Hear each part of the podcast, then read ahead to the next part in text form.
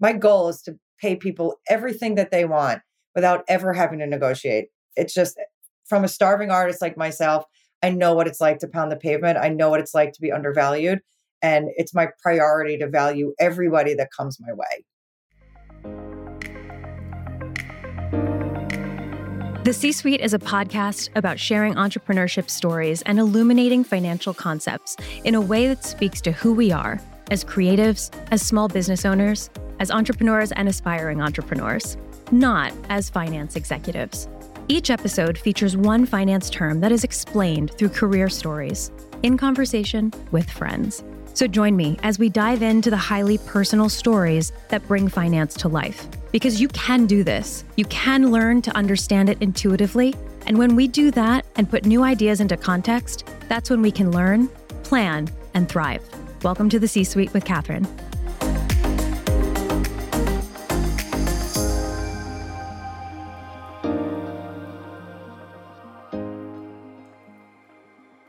Thank you so much for joining me in the C Suite. The C Suite with Catherine is a podcast about entrepreneurship and small business finance through the lens of career stories. Today's featured finance term is bootstrap, and I'm thrilled to welcome Danielle Becker of Lefty's Right Mind. Thank you so much for literally joining me in the C Suite today. Lefty's Right Mind is a bespoke creative studio that brings a client's vision to life through creative direction, on site activations, and branded product. Through craftsmanship and customization, Lefty's Right Mind fosters human connection while building brand loyalty and awareness.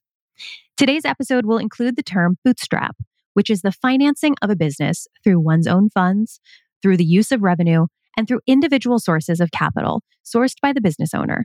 So think things like small business loans, lines of credit, and all around scrappiness. The C Suite is a podcast about sharing entrepreneurship stories and illuminating financial concepts in a way that speaks to who we are as creatives, not as finance executives.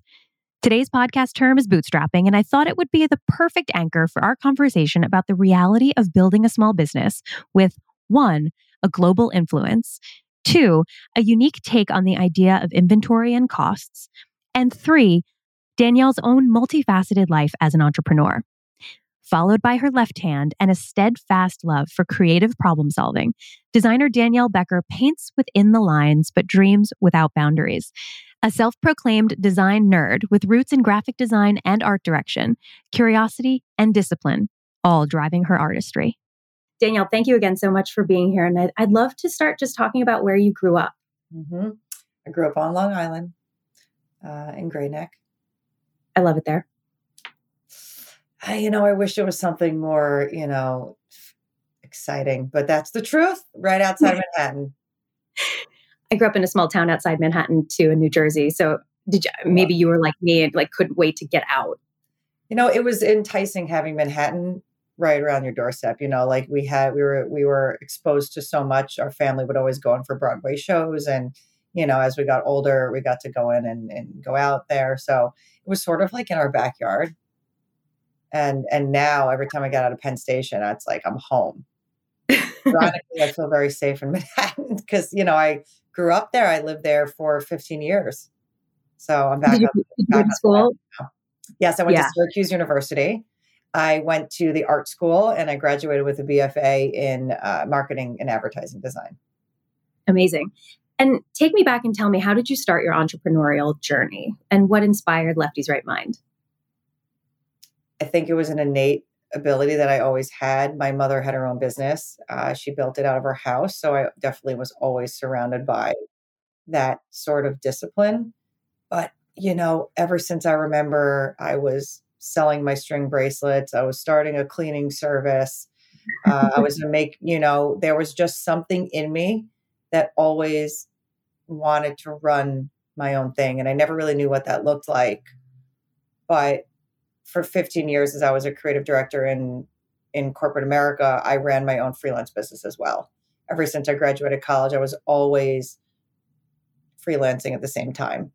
And about 7 years ago is when I was able to go full time with it, which is when Lefty's Right Mind came to be. I definitely didn't start it as Lefty's Right Mind. It was every quintessential name of DB Designs and you know yeah. designs made for you and it was just I like to swim against the current. I like to stand out.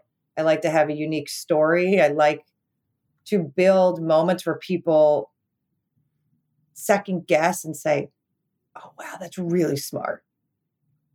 You know, and that's yeah. where my mind came from. That's amazing. And you already answered my next question, which was, were you always entrepreneurial? And it's so true that I really feel like being an entrepreneur is this inherent personality trait. And there's a huge debate about can you teach it mm-hmm. or is it just how you think?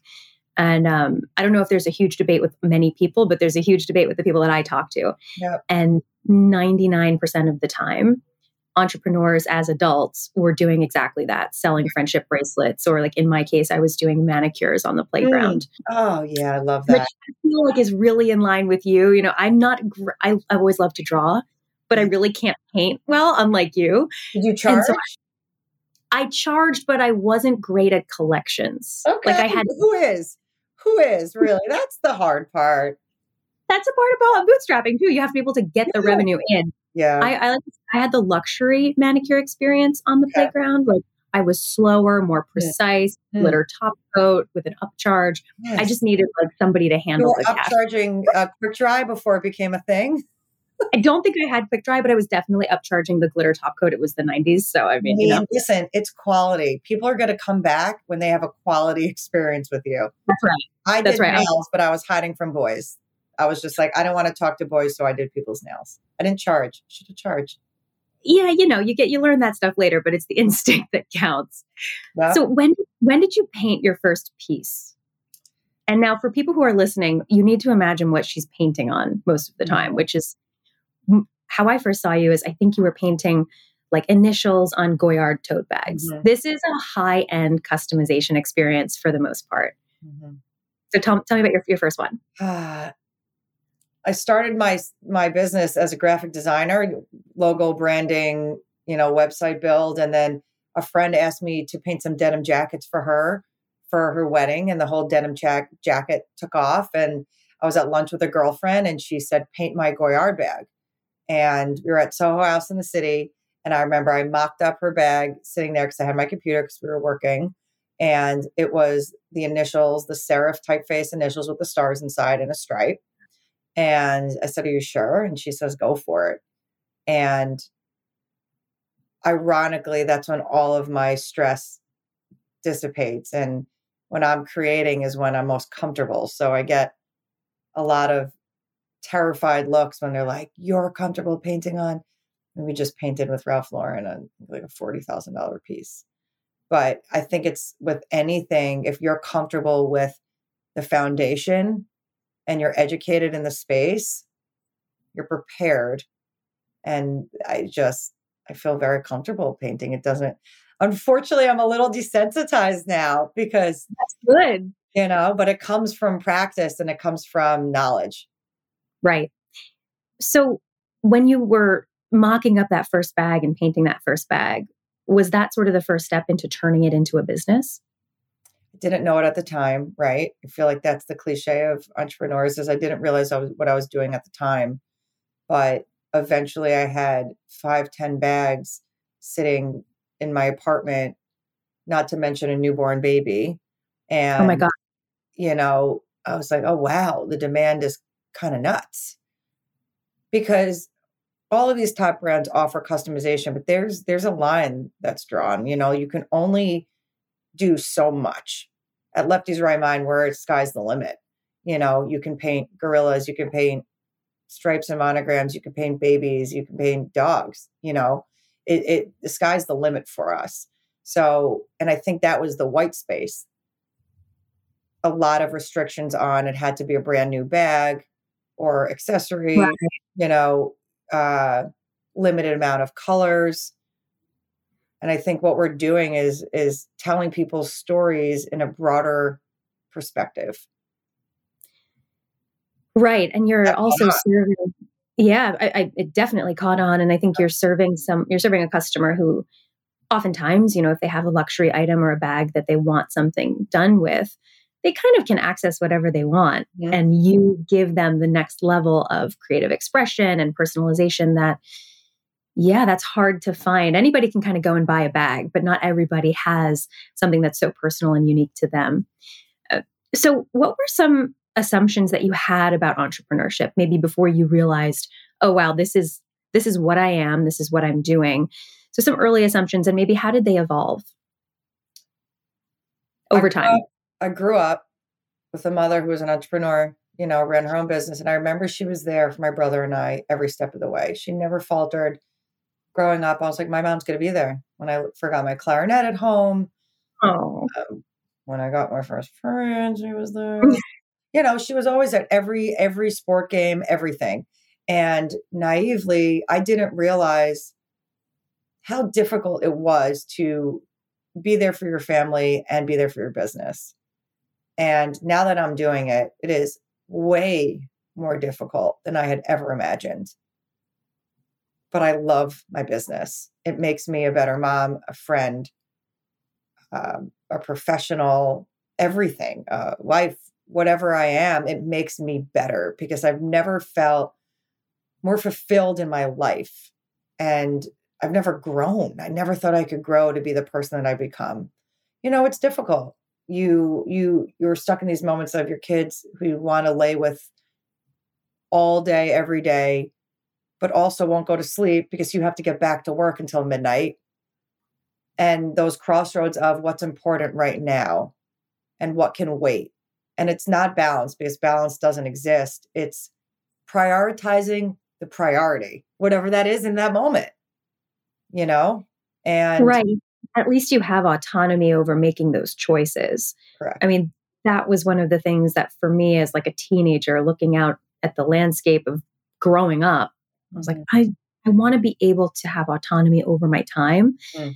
And the trade off that, at least in terms of assumptions I've seen, is when you're an entrepreneur and you have autonomy over your time, you're trading the volume and intensity that you have to work to maintain that freedom mm-hmm. for having less freedom, but working for someone else and then being able to like shut it off at the end of the day. Listen, I was fired from many jobs. Not I acted out, but because I always wanted more. I was never satisfied with my job description. You know, I was never satisfied with this is what the higher ups or corporate expects of us. I wanted to break rules, I wanted to break boundaries. So mm-hmm. being my own boss allows me to do that. But at the same time, I'm sure you can attest to this, it doesn't ever shut off. No, this is a 305 day lifestyle. I've never worked harder in my entire life and it's but you're all satisfied. day long. But I am addicted. addicted. I love it. So you started your business inspired by the belief that creativity and design have the power to transform ordinary products into extraordinary experiences. I certainly think that's so true and really speaks to the world of luxury fashion where you tend to collaborate often. So mm-hmm. what was your first collaboration? Ooh, first collab. My one of your one of your early collaborations. The best phone call I received. So we not only do one-off projects, but we also work with brands and agencies directly. So any large business or small business that has to market or advertise their product. So I remember my first call. I didn't. I mean, do we ever really know what we're doing? But I remember it was like year one, months in, and an email came through from Neiman Marcus and Christian Louboutin I mean, uh-huh. and I was like, you know, no. And I still do that. And we had an on-site event in Jersey. It was a multiple series live event. And was it at the Short Hills Mall? Short Hills Mall. And I had no idea what I was doing. I brought every color in the rainbow. Every I brought a splatter paint acrylic box. I bought everything. I very quickly realized that the creative direction element of our business is so important to anticipating how the event is going to run. There's a lot of unpredictability when you're working live, and you have to be five steps ahead in order to be prepared for the questions and the inquiries that come your way. Um, but also like curate and guide the options. They're looking yeah. you really as the expert to be like, this mm-hmm. is how to paint your $1,200 pump. I mean, I remember that event. Somebody came over with these beautiful classic black Louboutin boots. And I look at her and like the sales guys, like, you should paint, you should do your monogram. I look at her, I go, don't do it. Don't do it. on me. I would never want to. It's actually funny. I never was a monogram person. Um, I never. I'm a very uh, approachable, minimal, classic dresser. But I realized that what we're trying to do here is allow the person to feel seen and heard and valued, and feel a sense of exclusivity and storytelling. So it's not about the art; it's how it makes you feel. And that's the next level of why people shop that way. Mhm. It's really, I always say that people buy designer uh, garments or accessories to put on both the sense that you're doing the right thing because this this item has gone through so many creative eyes and it's perfected and it's you know made its way to the sales floor wherever it is and then the other the idea of further making that special and, and unique to you is just next level desire and if you're you're selling a product or a, a an experience or a brand in general Mhm. that just sends it over the edge And what we do is more than just luxury brands. We're working with Welch's, so much fun, Welch's fruit snacks. Um, it's all about the need to connect while building brand loyalty and awareness. So every brand from the Marie Claire or Welch's fruit snacks or BruMate, um, you have to get your product out there. But I'm trying to do it in a more thoughtful, intentional way. Right. Um, I never was somebody who liked free stuff. I feel like it's a waste. I feel like I understand from a corporate perspective how much budget it wastes. And if you have to market, take a minute, think of the details, and be a little bit more thoughtful. And across the board, that's what we're looking to do here is to promote while feeling a sense of value. i love that your your daily mantra is i did my best and my best is good enough Mhm. tell me a little bit about this perspective I really don't love when people say I'm a perfectionist, right? Or you're being too perfect, or you have to ease up on yourself. Because that's what makes me me. That's what makes me a thoughtful friend. That what makes me a thorough business owner, right? That is me. So I tried to find a different way of looking at it because I did my best is different than your best and the next person's best. But I'm all about gut check and about common sense and feeling inward. And I asked myself, did I do my best? If I did my best, then the best is good enough and it has to be good enough. So I feel that it kind of takes that you're a pers- pers- excuse me, perfectionist out of the conversation and allows this each individual to strive to what their greatness is. And that's unique and different. That's my gut check. Did I do my best here? And i'm sure that comes up a lot too when you're you know you have a team you have other people that work with you hmm managing people and things so uh, let's shift a little bit into the term for the episode and i would love to talk about how um, it's been your experience financing the company and were you surprised by certain things as a small business owner, like navigating the existing types of financial resources that are kind of available to us? And when I say us, I specifically mean like female one woman shows. hmm Uh, you know, my mother and I started the business. She handles all of the sourcing and product fulfillment for companies that aren't product based. And I handle more of the creative craftsmanship marketing element. And when we first started, I think we had like a thousand bucks in our bank account. Um, and that went towards, you know, funding Adobe iCloud. Um, and maybe probably it wasn't even QuickBooks. We didn't use QuickBooks yet. We weren't there yet. I forget what it was, but you know, time management, basic invoicing. Um, we're really scrappy. Uh, sort of I'm like learning in real time as to how to fund the business, but it is all bootstrapped. It is all revenue is brought back in. We have four payrolled employees that we had to manage. Uh, so every day we're learning. Finance does not come easy to myself or my mother. So it's like we're we're really leaning into people like yourself and and other outlets that that drive financial support.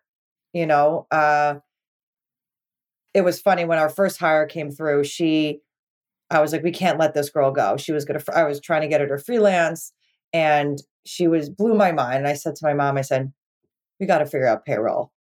And we just, luckily, we have the internet and the internet can teach us a lot. It's Very a big, big milestone, too. Big milestone, terrifying. Um, but I knew I couldn't get rid of this girl. This girl had to come along for the ride. She's been with us for four years.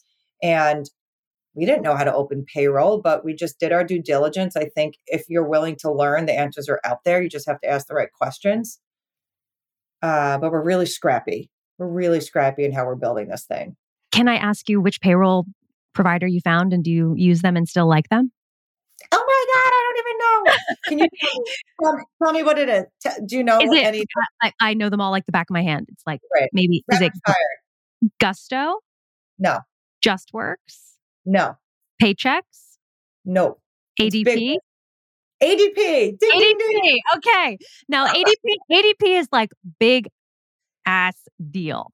That's uh-huh. a big that's a big like classic payroll company and um, I think all of the big companies have started to adapt to to have products and, and relevant services for small business owners. Mm-hmm. When I when I ran my first W two payroll in 2015, I was terrified of ADP because I had worked for a designer who had like a big payroll company and I saw how hard it was to manage.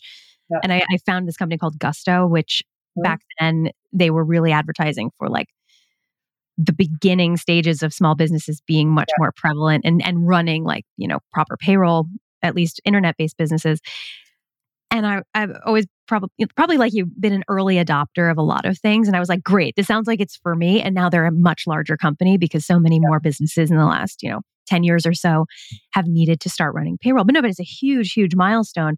How did you navigate, you know, the fear of, okay, this feels like a big upgrade in terms of my business and, and like bringing on this hire because as you said, you can't lose her and you knew you'd mm-hmm. be gaining this structure did you just kind of jump because you knew that there was enough demand coming in that you'd figure it out? Yeah. Yeah. Yeah. That's kind of everybody's experience. I, I am, I, I'm a jumper. I've learned to slow play and walk before I run. My dad always tell me that walk before you run. And obviously there was strategy behind it and we had to look at the demand coming in. And I remember my dad set our payroll up because he's really good with numbers. There you go. And sat together and can we do it? Can we fund you know and and she's along for the ride with us. So we actually approached her and said listen this is what we can give you now but we promise we're built on integrity at Lefty's yeah. right mind. But we promise as we build we will get you to where you want and deserve to be and then some.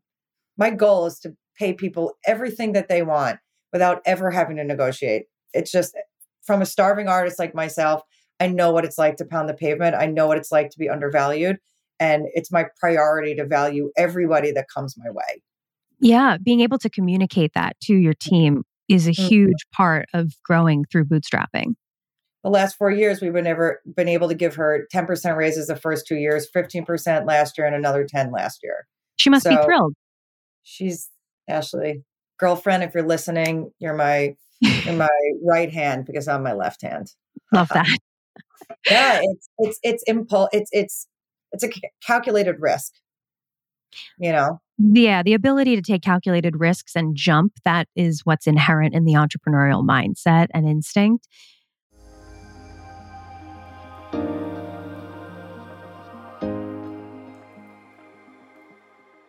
Hey, small business owners. Are you ready to shift into a headspace of calm clarity when it comes to running your business? Introducing the Small Business Planner, brought to you by Cashflow for Creatives. The Small Business Planner is a beautiful linen covered three ring binder that features 15 chapters to guide you through the steps of establishing, running, and growing your small business. Handmade in Rhode Island by a woman owned bookbindery, the Small Business Planner is both a beautiful practical keepsake and a deeply powerful daily companion. Your purchase of the Small Business Planner includes 15 chapters chock full of guides, checklists, worksheets, and lessons, printable worksheets, and additional pages so that you can continue to add to your planner over time. And Every purchase of the Small Business Planner also includes access to our step by step digital course companion to help you make the absolute most out of your planner. Whether you're a seasoned business owner or an entrepreneur in the making. Head to smallbusinessplanner.com to get your own copy today.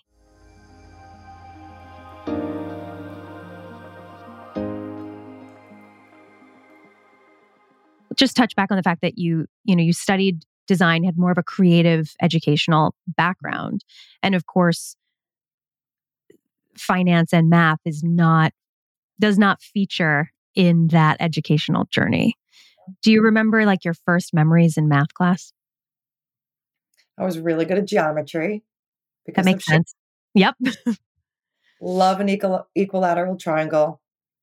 Uh, I loved PEMDAS. You know, when it was like a puzzle or or a, a visual, it made sense to me. Yeah. The other bits were like I, I imagine we had very similar experiences because I would sit there and make mm-hmm. up different ways to answer the questions that were all visual. Mm-hmm. And so, you know, I, I, did great with those questions where it's like, if Sally has 17 watermelons and Jimmy takes three and a half watermelons, and then, you know, there's a big gust of wind and several blow away, how many watermelons are left? I'd be like, yeah. I got you. But the yeah. rest was just like, this is unnecessarily complicated. Yeah. And I'm going to sit in my own little kid mind and entertain myself until this class is over. And that's a real shame. And now I think, you know, people are, my mom's a teacher. Mm-hmm. And so I know now that the, you know, kids are taught differently and, you know, we are more aware of different learning styles, but yeah, whether it's like you're a girl and or you're also a creative artistic child, it's like forget it. You don't even need to think about math. You can just go down this other path and then it's it does do a real disservice to us long term, but I think that's that's why I'm, I'm here doing this. It's like I was a math late bloomer. So tell me a little bit about like what, what does your supply chain look like right now and how, how have you built your team to today? Who focuses on what? It's incredible. We've, we're really leaning into our strengths. You know, me being a graphic designer, Ashley being a, a portrait artist, and now in regards to the creative side, we're building out um, different skill sets so that not only we can cover throughout the country but also cover different aesthetics. What makes this business more difficult to grow is that we don't have one aesthetic.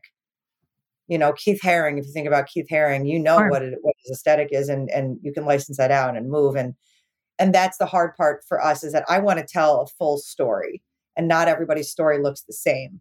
So, in my perspective, we are playing the long game of timeless craftsmanship rather than one style that may go out of trend.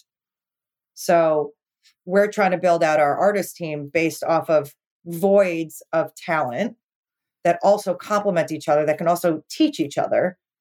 We just hired a social media strategist, which we're so excited about because social media is a beast mm-hmm. and it's a full time job. So we're so excited uh, to have her on. And we're really kind of falling into our own specific pockets of business. This, it's busy busy and it's growing quickly. So That's we're trying great. to keep up with it, but not grow too quickly. We're being very mindful. Quality is number one for us. If our quality is ever affected, we're taking a step back. That's a really important lesson. And I would love for you to say it again because anyone who's listening, growth at any cost is really risky. It's really mm-hmm. dangerous. And if you're, look, every business needs to have some level of quality as like a core value. Mm. But what would it look like if you grew too fast, for example? Artwork would get sloppy. Uh, our deadlines wouldn't get hit. Um, we try to be extremely reliable and answer within 48 hours at most. And you just would become less accountable. And in return, your client is timid or less trusting. And you have a word of mouth business, I imagine. Yeah. To an extent. Haven't, we haven't put any marketing do- dollars into anything. That's amazing. Nothing. You mentioned before that you work with all different types of brands and businesses. And so in my mind, I'm visualizing sort of a pie chart and kind of a, a diversified portfolio of clients which is great mm-hmm. because if if luxury is growing and booming you've got stuff going on there but it maybe if it's taking a little bit of a, a step back due to the economy or seasonality or whatever you want to have those other clients that are more mass market. Mm-hmm. So when you're bootstrapping, a huge part of that is being able to reliably anticipate your cash inflows mm-hmm. and all of which are based on the nature of your business and yours relies on these things like projects and collaborations and partnerships all of which can be hard hard to predict how do you approach thinking about like 12 months in your business and your goals for who you're going to work with and how you're going to keep them coming into the business this is actually a really great question, Catherine, because I'm working on forecasting right now. Um, 2021, we were up 35% in revenue. 22, which was the pandemic, we were up 85% in revenue. Last year, it was 42%, and we're in the green again. Uh, we're trying to recognize our slow times of business and try to find some sort of predictability with financials. By doing that, really just gut driven again, because the numbers are what I'm learning. It's about not being a trend. Craftsmanship is timeless. Hmm. Marketing mm. is timeless. We, the reason why we don't have a specific aesthetic is because I believe that that would cut our nose to spite our face, right? If we're continually growing, we'll never run, we'll never run out. So right now I'm going with time. Of there's always going to be a need to promote and market your business. Always. So it's a little sneaky, I guess, when you think about it, is that like where we're committing to the story, but we're not committing to a specific approach because it's evolving in real time right now. So, like I said, we've figured out our slow points, our heavy points. Obviously, holiday, we are slammed, you know, up until the new year and trying to manage those moments. And now reaching out to our, our clients who we have incredible relationships with, who continually come back and saying, Hey, what does your next 6, 12, 18 months look like? How can we support you now? And wow. that's where the direction comes from. Right. So so they're now your clients are now thinking because they understand there's real demand for Lefty's Right Mind. Your clients are now thinking, where can we fit in in the next six to twelve months with you? Mm-hmm. Mm-hmm. That's fantastic. I mean, that's communicating to your customer base, like, hey, we have a pipeline. We are. This is a an artist led business where you got real hands and people that need to show up and do the thing. So of course you can't just order a Lefty's Right Mind artist off of Amazon. Like that's not how this is. This is a limited right. limited team and you need to get on the calendar. That's great. You're you're like educating your customer mm-hmm. and then by extension you're able to plan farther out and know with a little more certainty what your cash inflows are going to look like. Mm-hmm. My goal so is to get series of events, right? We do a lot of these big moments for leading global financial service firms and i know those those conferences are happening every year multiple times a year right? So right now we're trying to bring in those clients who have an initiative an annual initiative that can rely on us long term. I'm fake i'm faking it until i make it let's be real right? Again this is not i started this as an artist uh, but you've got that entrepreneurial fire which is driving you in the direction that you need to go. Mm-hmm. Um, I'd love to know how do you maintain motivation and focus? I imagine the motivation comes from the fact that what you just spoke to, which is you can now see trends in your business, and that's inherent. That's inherently motivating. I think. I love when people tell me I can't do something. Oh my god, I'm the same way. Negatively motivated. You know, I, I'll be really honest. I was never the smart kid growing up. I never excelled in the way society expects you to excel when you're younger. I was really good at sports and I was an artist, right? I didn't think I was going to become a professional athlete. I dabbled, but it wasn't the long term game. So I wouldn't say I was smart. So now my drive is I am smart. I'm street smart. I have a lot of common sense. And sometimes if you're too analytical, you know, the functionality of of creative problem solving gets lost. Um, I'm, I definitely love what I do. I love it. So that's my drive in and of itself. And it seems like it's been quite the journey to get to this point. So now that you're here, it's not like you really need to channel motivation and focus. It sounds like it's really rewarding everything that you do, whether you're painting on a bag or retaining and growing a team. Mm-hmm. You know, I, I've relinquished a lot of the the painting at this point. I'm I'm full CEO, uh, sales, growing growing our the business from from the top. I, I I come in and out, but it's the demand is is very large, and there's a lot of organization. We're we're currently hiring, you know, like an internal admin to help us stay organized. Where we love Slack, we love Asana. We don't know how we built this thing without I Asana. bet. Oh my gosh. Um, but Well, well then, Yeah. uh, CEO, how do you Mhm. think about pricing? push a little until if people keep saying yes, you gotta you gotta up it. Yeah. Once you get a little kickback, but people are still saying yes, it's a nice sweet spot. We are definitely on the higher side, but we are so much more than what people see, and that's somebody painting a bag. We are your internal partner. We create a problem solve the entire creative direction beforehand. We come on site as an extension of your internal team. We're customer facing. We are organizing the product and really marketing the product at the end of the day for you. The the craftsmanship is really just the icing on the, the cherry on top of the cake. So we are quality. I truly believe that nobody is building a bespoke studio like we are. And I feel comfortable being the price we are because I understand the comp research surrounding our industry and like-minded businesses. That is everything what you just said, because you just really explained why your pricing is premium and Mhm. why you feel confident in what it is. You know what goes into it, you know what they get out of it, and you know the experiential, tangible thing Mhm. for your clients that's taking place.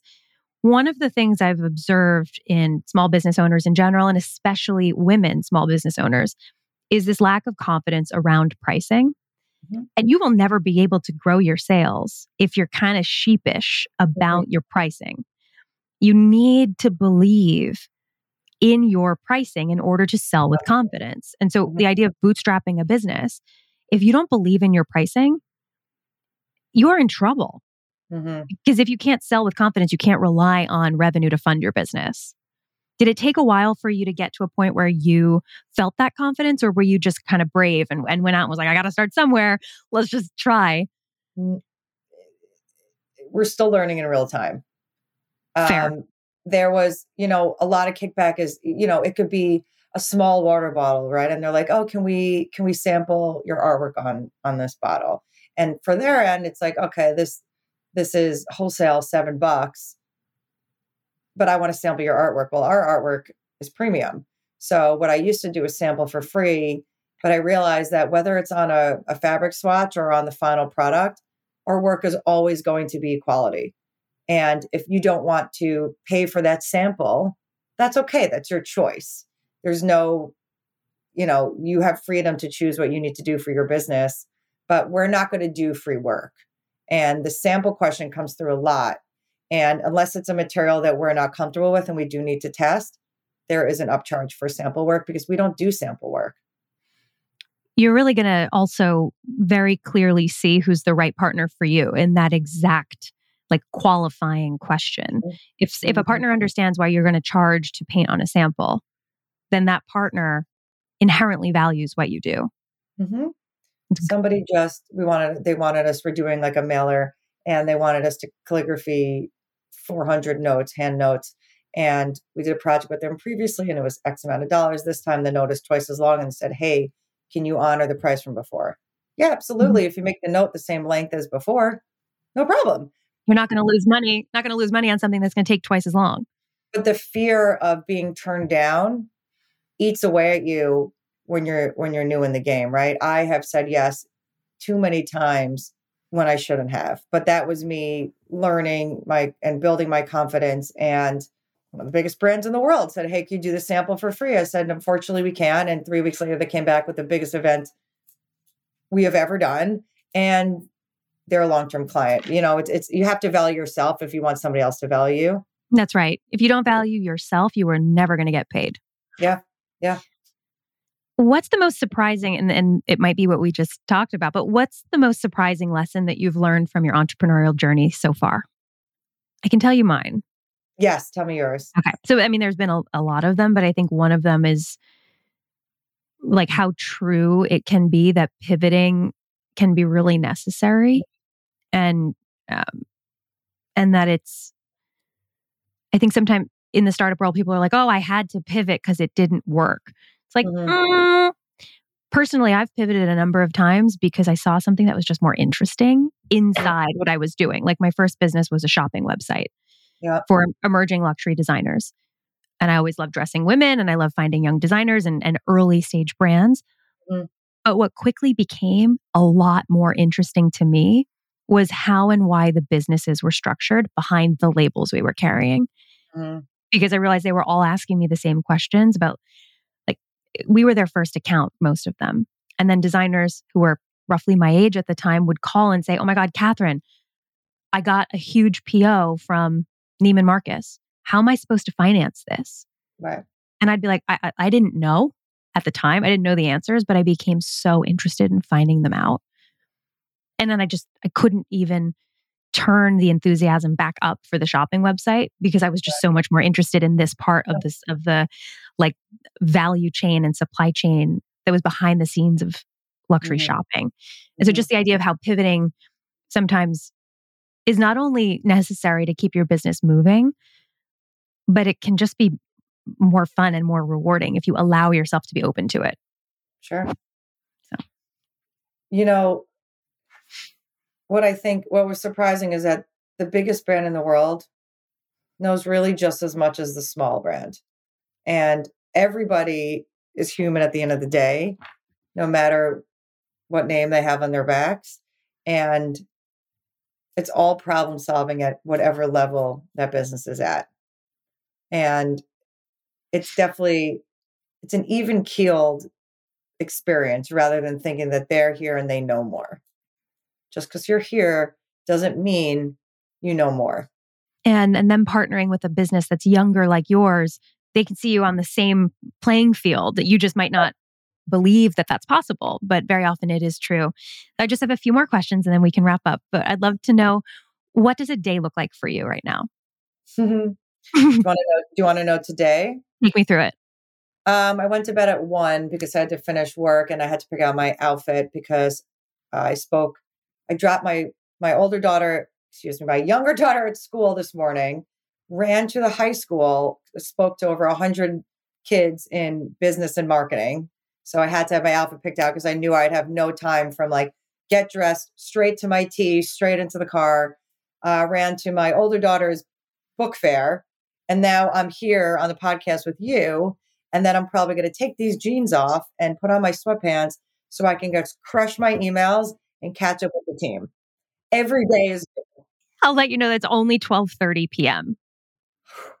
So you've done major mom duty, a public speaking appearance, and you're now on a podcast. And I think there were uh, there were two separate children with two separate places. That's amazing.